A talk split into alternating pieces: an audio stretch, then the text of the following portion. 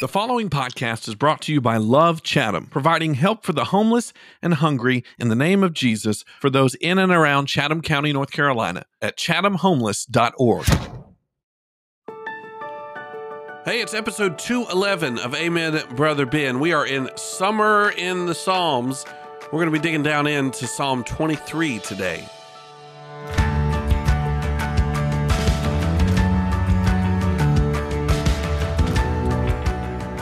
This is one you've probably heard.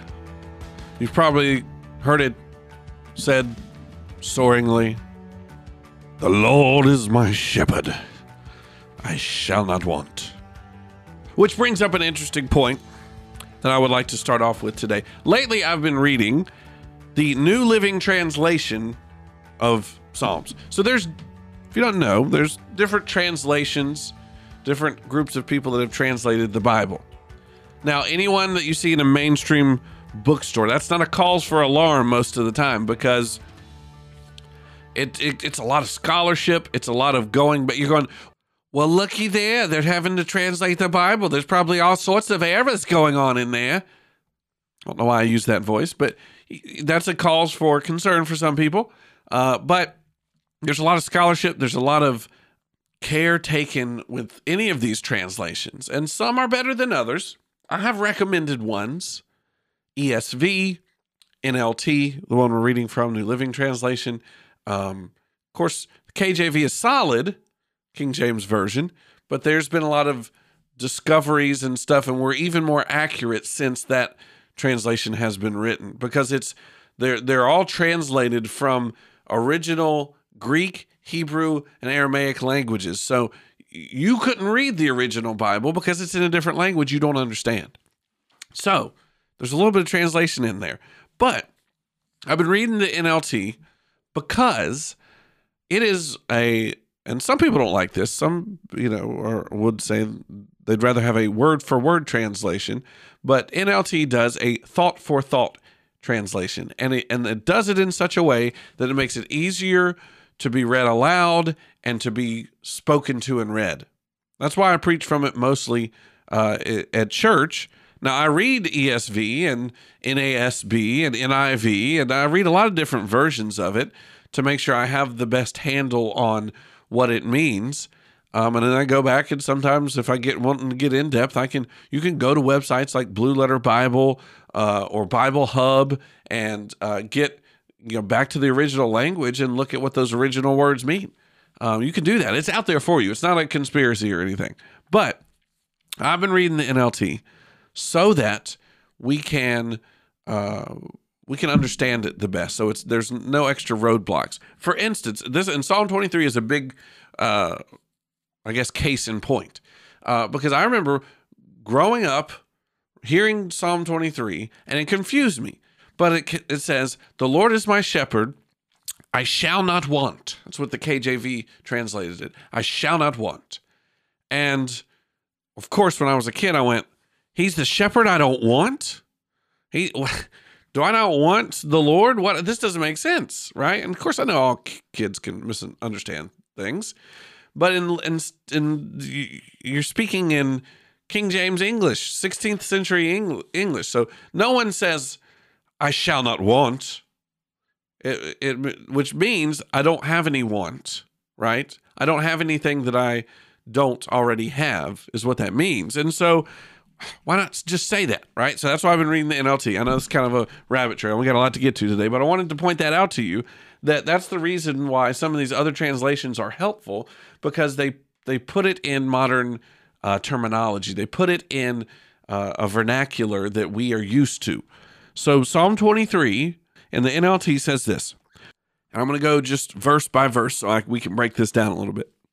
It says, The Lord is my shepherd. I have all that I need.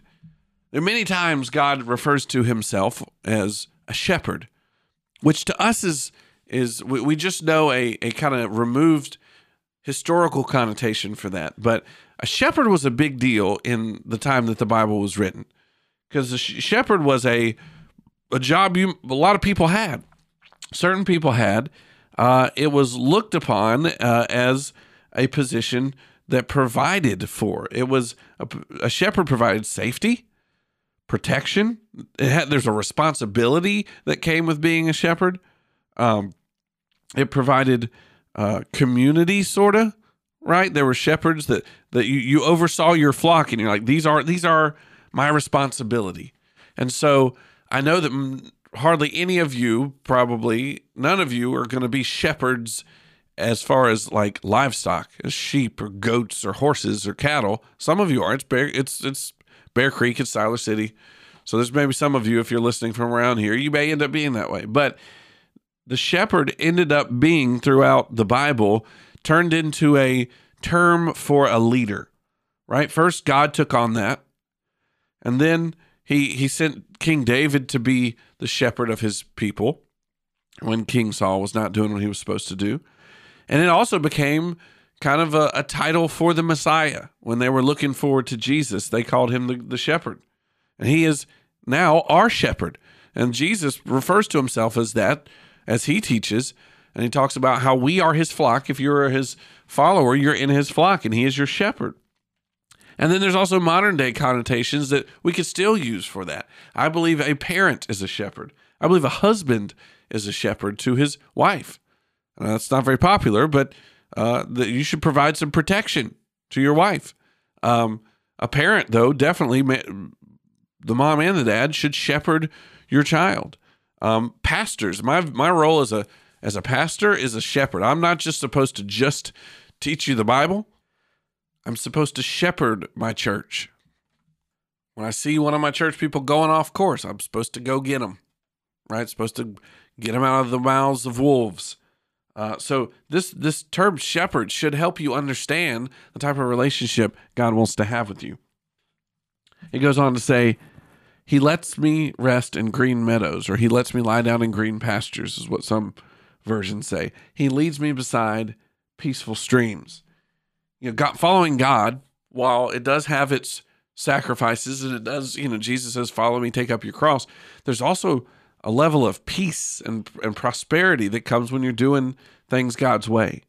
And so there's a peace, an overarching peace, even as as you'll see as you walk through the valley of the shadow of death, there you can still have peace when you're with God, when you're a part of his flock. He says he renews my strength. He guides me along right paths, bringing honor to his name. So he gives us he gives us the get the get up and go, right? He when, when we feel worn down, the shepherd kind of encourages us. And then he leads us. He's the one that's sort of helping us navigate this journey. And he's doing it for not just for our good, but for his glory. So the things that we do bring glory to the shepherd, make other sheep go, oh, I want to be a part of that flock.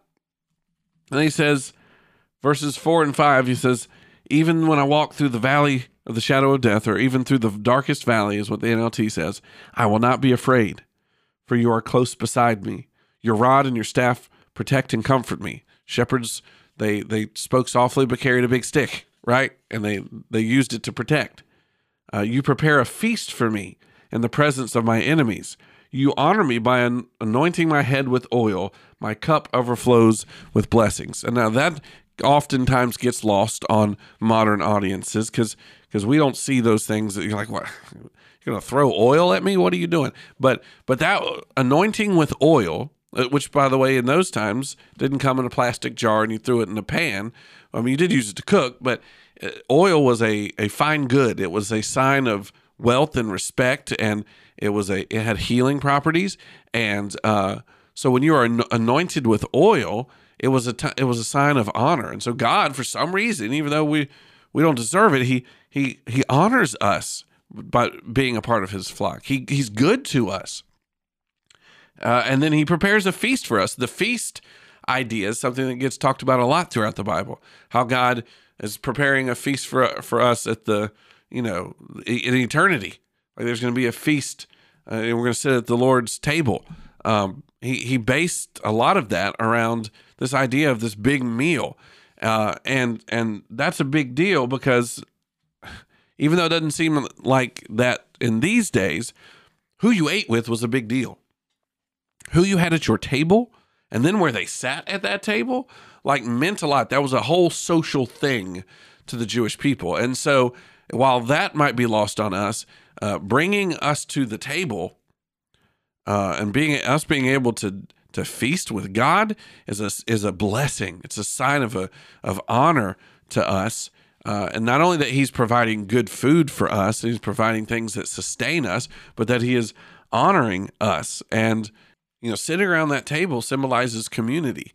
By the way, that's why people gave Jesus a hard time because he ate with sinners and tax collectors and stuff like that, because he was letting all sorts of people come sit at the table. And aren't you glad that he did? And then Psalm 23 ends with verse 6. This is Surely your goodness and your unfailing love will pursue me all the days of my life, and I will live in the house of the Lord forever.